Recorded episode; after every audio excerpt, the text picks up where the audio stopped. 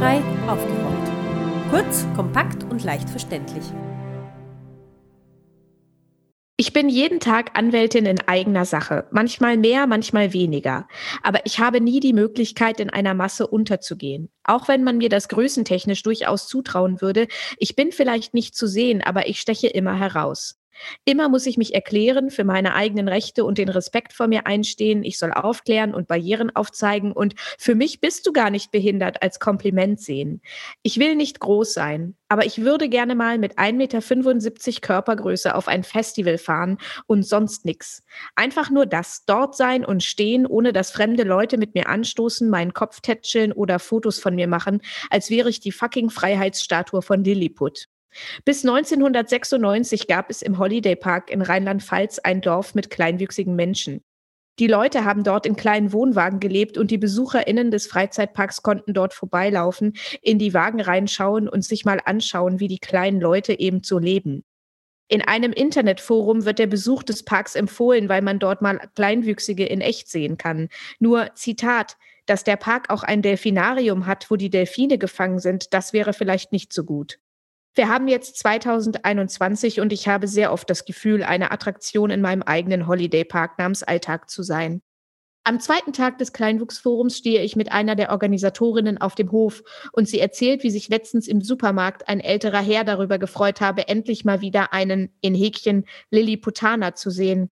Früher seien Lilliputaner seine Spezialität gewesen und man weiß nicht so genau, ob er von einer Mahlzeit, einem Besuch im Bordell oder einer Tätigkeit als Mediziner spricht. Und nun habe er ewig niemanden mehr gesehen, sie habe seinen Tag jetzt sehr schön gemacht. Sie hat ihn reden lassen, das ist ja auch ein Talent, Menschen einfach durch Anwesenheit glücklich zu machen. Drei Handlungsanweisungen für den Festivalsommer und die Zeit danach. Erstens, nennt kleinwüchsige Menschen nicht Lilliputaner, nennt sie bei ihrem Namen. Zweitens, tätschelt ihnen nicht den Kopf, sondern werft lieber eine Münze in den verdreckten Brunnen am Lindener Markt in Hannover, das bringt genauso viel. Drittens, habt Respekt. Herzlich willkommen zur heutigen Sendung von Barrierefrei aufgerollt von Bizeps Zentrum für Selbstbestimmtes Leben. Es begrüßt Sie Katharina Mühlebner. Gerade eben war Ninia Binias oder auch Ninia La Grande, so ihr Künstlername, zu hören. Sie ist eine deutsche Schriftstellerin, Bloggerin, Slam-Poetin und Moderatorin. zwanzig zwanzig bekam sie den Stadtkulturpreis der Stadt Hannover. Heute gibt sie uns einen Einblick in die Welt des Poetry Slams.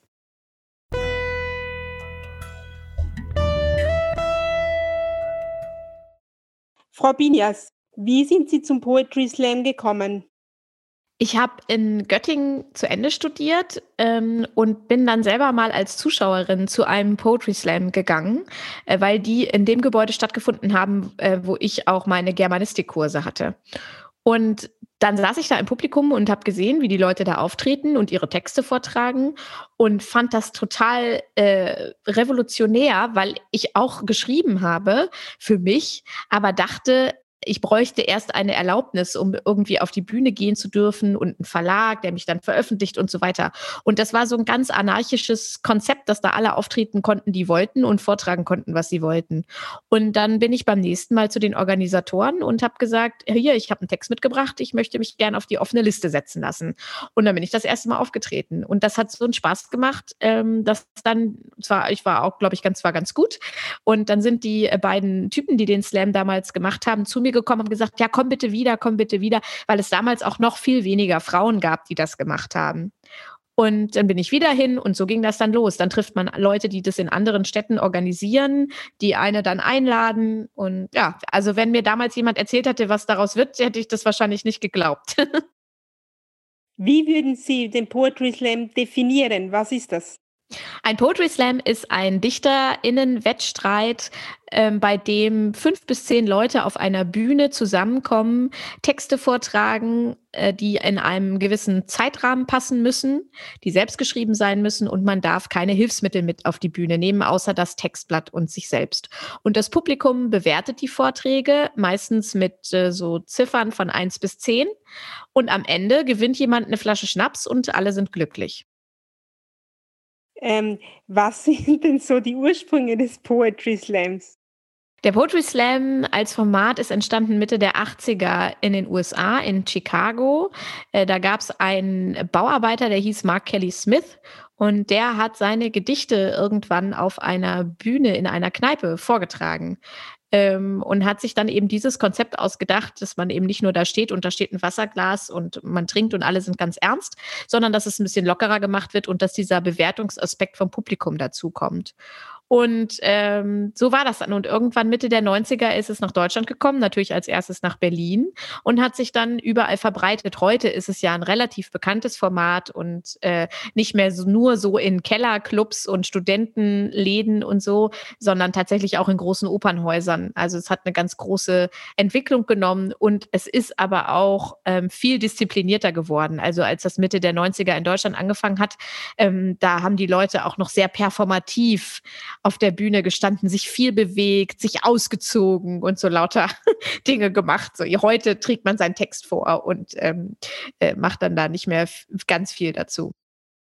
Gibt es da Regeln beim Poetry Slam? Wie genau läuft sowas ab? Ja, genau. Also es gibt im Grundsatz drei Regeln.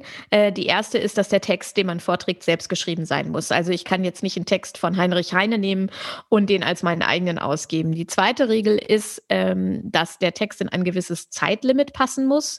In Deutschland sind das zwischen fünf und sieben Minuten. Bei den Meisterschaften fünf Minuten, bei uns in Hannover, bei den normalen Wettbewerben sieben Minuten. Und die dritte Regel äh, ist, dass man keine Hilfsmittel mit auf die Bühne nehmen darf. Also ich darf keine Gitarre mitnehmen. Wenn ich einen Text über eine Banane mache, darf ich keine Banane mit auf die Bühne nehmen und sowas. Und dann gibt es immer noch so eine unausgesprochene vierte Regel, die heißt Respect the Poets, also respektiert die PoetInnen, ähm, dass egal, was da vorgetragen wird, der Mut auf die Bühne zu gehen schon reicht, um zumindest ein bisschen Applaus zu bekommen. Mhm. Was sind jetzt die Unterschiede zwischen einem Poetry Slam und einem Gedicht oder Dichtung? Der Unterschied ist, dass beim Poetry Slam alles erlaubt ist. Also äh, Poetry Slam ist die Veranstaltung und da kommen Leute mit allen möglichen Textgattungen. Natürlich gibt es Leute, die dichten, die dabei dann auch reimen oder lyrische Texte machen. Es gibt aber auch Leute, die eher Comedians ähneln, lustige Kurzgeschichten machen. Es gibt auch Leute, die komplette Dada-Texte machen oder eher ähm, Rap-Texte machen. Äh, das ist ein ganz, ganz großer Unterschied. Also Gedicht oder Dichtung ist nur ein Teil des Poetry Slam. Was sind Dada-Texte? Das habe ich noch nicht gehört, den Ausdruck. Dada-Texte sind so Texte, die man nicht auf den ersten, aufs erste Hören versteht. Also wenn Leute viel mit Buchstabendrehern äh, arbeiten ähm, und so, also der, der Textzusammenhang ergibt auf den ersten Blick überhaupt keinen Sinn. Sie stellen die Wörter um, sie machen lautmalerische Sachen, also Geräusche dazu. Das gibt's auch. Ist Poetry Slam, würden Sie sagen, ein Instrument, um kritische Themen zur Sprache zu bringen? Auf jeden Fall. Also für mich ist es das. Ähm, und das gibt auch noch ganz viele andere, die das machen, vor allen Dingen, wenn es um politische Themen geht. Äh, diese Texte auch auf der Bühne, man erreicht da ja ganz viele Leute, wenn man sich vorstellt, dass man teilweise auf einer Bühne steht, wo tausend, zweitausend Leute vor einem sitzen, ähm, dann kann man da natürlich auch was bewirken. Und es gibt ganz viele, die vor allen Dingen gesellschaftlich-politische Themen äh, verarbeiten und mit auf die Bühne nehmen. Stichwort Themen. Welche Themen behandeln Sie in Ihren Werken? Ich mache ganz viel, also ich, m- hauptsächlich mache ich lustige Kurzgeschichten oder lustig gemeinte Kurzgeschichten und die sind ganz oft inspiriert von meinem Alltag, von meinem Alltag als Mutter, als kleinwüchsige Frau und ganz viel beschäftige ich mich auch mit feministischen Themen und inklusiven Themen, solche Sachen. Es wirkt teilweise wie Comedy. Ist es ein bisschen wie Comedy oder was ist da die Trennlinie?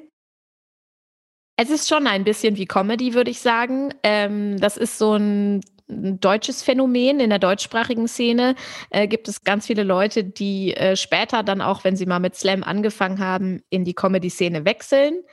In den U S A zum Beispiel äh, ist es gar nicht so. Da sind die Texte viel, viel ernster und aufgeladener.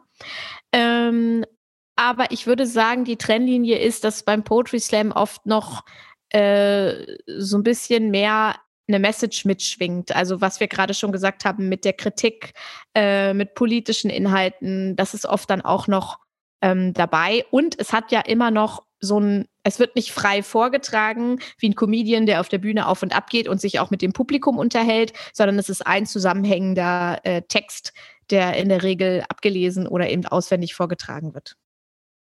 Was ist für Sie ganz speziell das Besondere am Poetry Slam? Für mich das Besondere am Poetry Slam ist erstmal äh, der Aspekt mit dem Publikum. Also, dass das Publikum so eingebunden ist, dass sie die Möglichkeit haben, diese Texte zu bewerten. Das klingt immer total gemein und Kunst ist eigentlich auch nicht bewertbar. Äh, aber der Slam-Moderator Michel Abdollahi sagt immer, wir machen es trotzdem. Ähm, und gerade das, da ist irgendwie der Reiz, also zu gucken, wie ist das Publikum heute drauf, wie bin ich drauf, was nehme ich für einen Text, schaffe ich es ins Finale? Und gleichzeitig das Besondere am Poetry Slam ist auch die Szene an sich, also all die Leute, die Poetry Slam machen. Wenn man das ein paar Jahre macht und viel auf Tour ist, dann trifft man immer wieder die gleichen Leute, es entwickeln sich tiefe Freundschaften, man hat irgendwie die gleiche Grundlage, ähm, arbeitet künstlerisch, das ist schon ganz toll. Sie selbst sind äh, kleinwüchsig. Beeinflusst ihre, ihre Kleinwüchsigkeit die Art, wie sie auf der Bühne wahrgenommen werden? Reagieren die Leute speziell darauf? Ja, würde ich schon sagen. Vor allen Dingen, wenn ich in einer Stadt auftrete, die mich eben noch nicht kennt. Also natürlich ist es ein Unterschied, ob ich in Hannover, wo mich inzwischen sehr viele Leute, zumindest die Leute, die regelmäßig zu diesen Veranstaltungen gehen, gesehen haben, wenn ich in Hannover auftrete oder wenn ich in einer Stadt auftrete, wo ich eben noch nicht war. Mein Gefühl ist ganz oft, wenn ich auf die Bühne komme, dann ist es oft so, dass der Moderator oder die Moderatorin das Mikrofon schon so runterschraubt. Natürlich nicht weit genug. Es ist immer noch zu hoch, wenn ich dann komme. Ähm, und dann gucken die Leute so, dann merkt man so eine leichte Anspannung im Publikum. Und wenn ich das Mikrofon dann runterschraube und ähm, irgendwie einen Spruch mache, manchmal sage ich sowas wie, ich muss das erstmal behindertengerecht einstellen. Äh, und dann lachen die Leute. Und dann habe ich so das Gefühl, sie, die, die denken, ah, sie hat selber gemerkt, sie ist klein. Wir dürfen drüber lachen, alles klar. So, das ist so eine Art Auflockerung. Aber ich hatte schon das, oft das Gefühl, dass die Leute zumindest in den ersten Jahren anders auf mich reagiert haben als auf andere Slammerinnen und Slammer. Wie stehen Sie zu den Begriffen wie kleinwüchsig? Sie haben ja auch in Ihrem ersten, in dem Werk, was Sie vorgetragen haben, ein bisschen kritische Stellungnahme dazu eingenommen. Äh, genau, also ich finde, der Begriff kleinwüchsig an sich, äh, den finde ich nicht schlimm, also solange er jetzt nicht irgendwie als Schimpfwort benutzt wird oder so. Also ich bin da, ich hasse es irgendwie als äh, Zwerg oder halber Meter oder wie gesagt auch Lilliputaner bezeichnet zu werden, das empfinde ich alles als Schimpfworte. Aber kleinwüchsig ist ja nun mal der medizinisch korrekte Begriff, ja, also äh, alle Leute, die in Deutschland äh, unter eins Komma fünfzig sind, gelten offiziell als kleinwüchsig, das ist ja grundsätzlich erstmal nichts Schlimmes. Ähm, Aber was ich dann nicht leiden kann, ist, wenn ich zum Beispiel auch auf der Bühne angekündigt werde mit so Worten wie, sie ist eine Größe des Poetry Slam oder klein, aber oho. Da, da denke ich so, ja, okay, es geht gerade eher um meine Texte als darum, dass ich jetzt hier kleiner bin als alle anderen. Wie präsent sind Menschen mit Behinderungen auf der Bühne oder im Fernsehen Ihrer Ansicht nach? Viel zu wenig, viel zu wenig, mit zumindest mit sichtbaren Behinderungen. Ähm, bei nicht sichtbaren kann man das ja dann manchmal eben nicht beurteilen, weil man es vielleicht nicht weiß. Aber äh, bei der Poetry Slam Bühne oder insgesamt auf der ähm, Comedy Bühne, auf den Kabarettbühnen sind es viel zu wenige. Das geht damit los, dass viele Bühnen auch einfach gar nicht barrierefrei sind. Ähm, wenn man, ich komme eine Treppe hoch, aber wenn man vielleicht eine andere Behinderung hat, äh, dann kommt man nicht mal ins Theater rein, geschweige denn die Bühne Bühne hoch und kann dann dann natürlich auch nicht auftreten. Also damit geht es schon los. Ähm, ich habe das Gefühl, dass es in den letzten Jahren wesentlich besser geworden ist, aber dass wir da immer noch sehr große Fortschritte machen müssen, auch im Fernsehen. Ähm, und dass wir, wenn wir von Diversität sprechen, immer erstmal nochmal darüber sprechen, wie viele Männer und wie viele Frauen gibt es, aber ganz vergessen, dass wir eben auch ähm, viel, viel mehr Menschen mit Behinderung auf der Bühne aber, und das fehlt mir auch oft noch, im Hintergrund ähm, mitbrauchen. Also ich freue mich auch, wenn Menschen mit Behinderungen in der Technik arbeiten und in der Regie arbeiten und überall dort, genau. Was ist Ihre Ansicht zur Darstellungsweise von Menschen mit Behinderung? Es werden ja durchaus Menschen mit Behinderung, kommen in Filmen vor, leider nicht dargestellt von Betroffenen, aber was ist Ihre Ansicht dazu? Ich finde auch, dass wir da immer noch viel zu oft Stereotype sehen. Ja, also Menschen mit Behinderungen können aus meiner Sicht in den in Filmen und Fernsehen und auch auf der Bühne äh, keine eigenen Geschichten erleben. Die sind entweder irgendwie ein Sidekick, die beste Freundin äh, oder so, oder es geht um eine Leidensgeschichte. Wenn sie in der Hauptrolle sind, dann ist es eine Leidensgeschichte äh, und ähm, irgendwie darauf ausgelegt, dass die Zuschauer denken, ach, was für eine tragische Story. Gott sei Dank habe ich das nicht. So, den Eindruck äh, habe ich, habe ich sehr oft. Ich glaube, es gibt immer mehr positivere Beispiele, ähm, aber das ist genau das, was mich auch total nervt, dass wir eben keine Geschichten haben, wo die Behinderung dann eben nur eine Nebenrolle spielt. Wie würde Ihrer Meinung nach eine perfekte, inklusive Darstellung aussehen? Ach Gott, eine perfekte inklusive Darstellung äh, würde so aussehen, dass zuallererst mal, das hatten wir ja gerade schon, äh, die Rolle auch von einem Menschen mit Behinderung gespielt wird. Ähm, dass es vielleicht auch einfach verschiedene Behinderungen in ein und demselben Film oder in ein und derselben Serie gibt, ohne dass es vordergründig um das Thema Behinderung geht. Ähm, und dann, dass auch in der Produktion des Filmes Menschen mit Behinderungen mitgewirkt haben. Und äh, dass diese Behinderung gezeigt wird, erzählt wird, aber eben nicht im Vordergrund steht, sondern dass die Grundgeschichte eine Liebesgeschichte, eine Abenteurergeschichte oder was auch immer ist. Ist der Poetry Slam inklusiver als Theater und Fernsehen? Nein. Nein, das würde ich nicht behaupten, dass Poetry Slam inklusiver ist. Es gibt äh, im Poetry Slam auch Poetinnen und Poeten mit Behinderung, aber super wenig, und es wird sehr, sehr wenig zum Thema gemacht, und dadurch, dass wir natürlich auch darauf angewiesen sind, viel auf Bühnen und in großen Theaterinstitutionen aufzutreten, haben wir da auch schon die physische, physischen Barrieren eben sehr, sehr oft. Kennen Sie also nicht so viele Poetry Slammerinnen, die eine Behinderung haben? Nee, leider nicht. Es gibt ein paar, aber äh, sehr, sehr wenig. Wobei ich dazu sagen muss, das sind dann eben die, ich bin auch seit einigen, seit so zwei, drei Jahren, seitdem ich Mutter geworden bin, nicht mehr so intensiv in der Szene unterwegs. Also ich treffe nicht mehr so viele Leute, und ähm, ich kann dann auf Anhieb, fallen mir dann natürlich immer nur die ein, äh, die eine sichtbare Behinderung haben. Woran liegt das? Dass, weil Poetry Slam hört sich ja sehr offen an, so wie Sie reingekommen sind, man kann einfach auf die Bühne gehen und los. Warum sind trotzdem nur so wenig Menschen mit Behinderungen da? Ja, ich glaube, das liegt ähm, unter anderem daran, dass zum Beispiel Menschen mit Behinderungen in dem Theater, in dem ich es gesehen habe, Äh, auch schwer Zutritt haben. Also wenn sie jetzt nicht kleinwüchsig sind, sondern zum Beispiel auf einen Rollstuhl angewiesen sind oder so, dann hätten sie in diesem Theater keinen Platz gehabt, weil es da keinen Platz für einen Rollstuhlnutzer oder Nutzerin gibt. Ähm, das heißt, sie müssen das Format ja erstmal kennenlernen und dann die Möglichkeit haben, auch mit auf die Bühne zu gehen. Es gibt inzwischen, zumindest in Deutschland, auch oft Poetry Slam als Teil im Deutschunterricht, ähm, aber eben auch nur an den Regelschulen. Also äh, da muss es dann auch erstmal zu Menschen mit Behinderungen finden, die auf einer Regelschule sind, die dann das Glück haben, dass irgendwie Poetry Slam unterrichtet wird und dann noch das Talent haben. Ich glaube, da ist der, ist der Weg einfach noch äh, so, so weit. Ich bemühe mich immer, äh, also ich mache das sehr gerne, dass ich Workshops gebe. Das passiert auch öfter für Menschen mit Behinderungen. Ähm, und sage dann auch immer, kommt dahin, kommt zu dem Format, und manchmal klappt das, aber man muss natürlich ganz, ganz lange dranbleiben, man muss sehr mobil sein und sehr flexibel, um dieses Format irgendwie mitzumachen, und ähm, ich glaube, da ist, also da könnten wir auch als Szene noch viel, viel mehr tun, dass wir da Leute ähm, animieren, auch mitzumachen und Texte vorzutragen. Ich habe gelesen, Sie haben den Stadtkulturpreis Hannover gewonnen? Ja. Das ist ein Preis, der vom Freundeskreis Hannover vergeben wird. Das ist hier so ein äh, Verein, und mit diesem Preis werden jährlich Leute ausgezeichnet, die sich kulturell und gesellschaftlich besonders in, um die Stadt verdient machen. Und Hannover hat sich im letzten Jahr als europäische Kulturhauptstadt beworben. Äh, wir haben den Titel nicht bekommen, den Zuschlag hat Chemnitz bekommen, aber ich habe mich in der Bewerbung äh, sehr engagiert. Ich war äh, im sogenannten Beirat, da saßen sehr viele unterschiedliche Leute aus der Gesellschaft drin, um das Team zu beraten. Da war ich Vorsitzende und habe die Interessen von Menschen mit Behinderungen vertreten. Ich habe die äh, wie Bewerbung moderiert und dafür sehr viel getan, und unter anderem dafür und auch, weil ich mich in Zeiten Zeiten von Corona sehr engagiert habe für die Sichtbarkeit von Künstlerinnen und Künstlern, die eben gerade kein Geld verdienen können und auch keine, nicht so richtig die Hilfen bekommen, ähm, habe ich mich sehr engagiert und dafür habe ich diese Auszeichnung bekommen. Da habe ich mich sehr drüber gefreut. Gratuliere.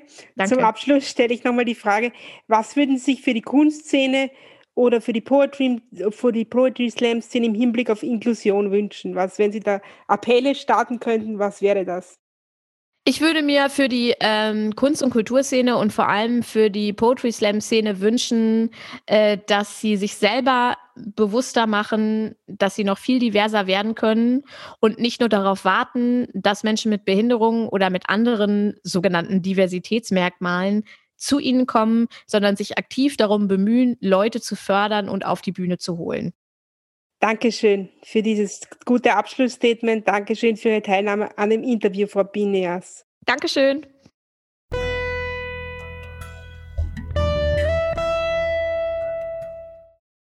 Kunst jeglicher Art ist nicht nur ein wichtiges Kulturgut, sondern auch ein Weg, wichtige Themen auf kreative Weise zur Sprache zu bringen. Künstlerinnen und Künstler können mit ihren Werken die Leute nicht nur unterhalten, sondern der Gesellschaft auch einen Spiegel vorhalten. Poetry Slam ist eine der vielen Möglichkeiten, sich kreativ auszudrücken. Von Ninia Binias haben wir heute einen Einblick in die Welt des Poetry Slams bekommen. Doch wir haben auch gesehen, dass es immer noch schwierig ist, für Menschen mit Behinderung in der Kunstszene Fuß zu fassen. Wenn Menschen mit Behinderungen dargestellt werden, dann meistens durch Menschen ohne Behinderungen. Es wird Zeit, dass mehr Menschen mit Behinderungen auf den Bühnen und in den Fernsehbildschirmen ihren Platz finden. Wenn Kunst etwas Freies und Offenes ist, sollte gerade sie inklusiv sein. Das war unsere Sendung zum Thema Poetry Slam. Alle Informationen zu dieser Sendung und weiterführende Links finden Sie wie immer auf unserer Internetseite w w w punkt barrierefrei Bindestrich aufgerollt punkt a t. Es verabschiedet sich Ihr Redaktionsteam Katharina Mühlebner, Markus Ladstätter und Martin Ladstätter.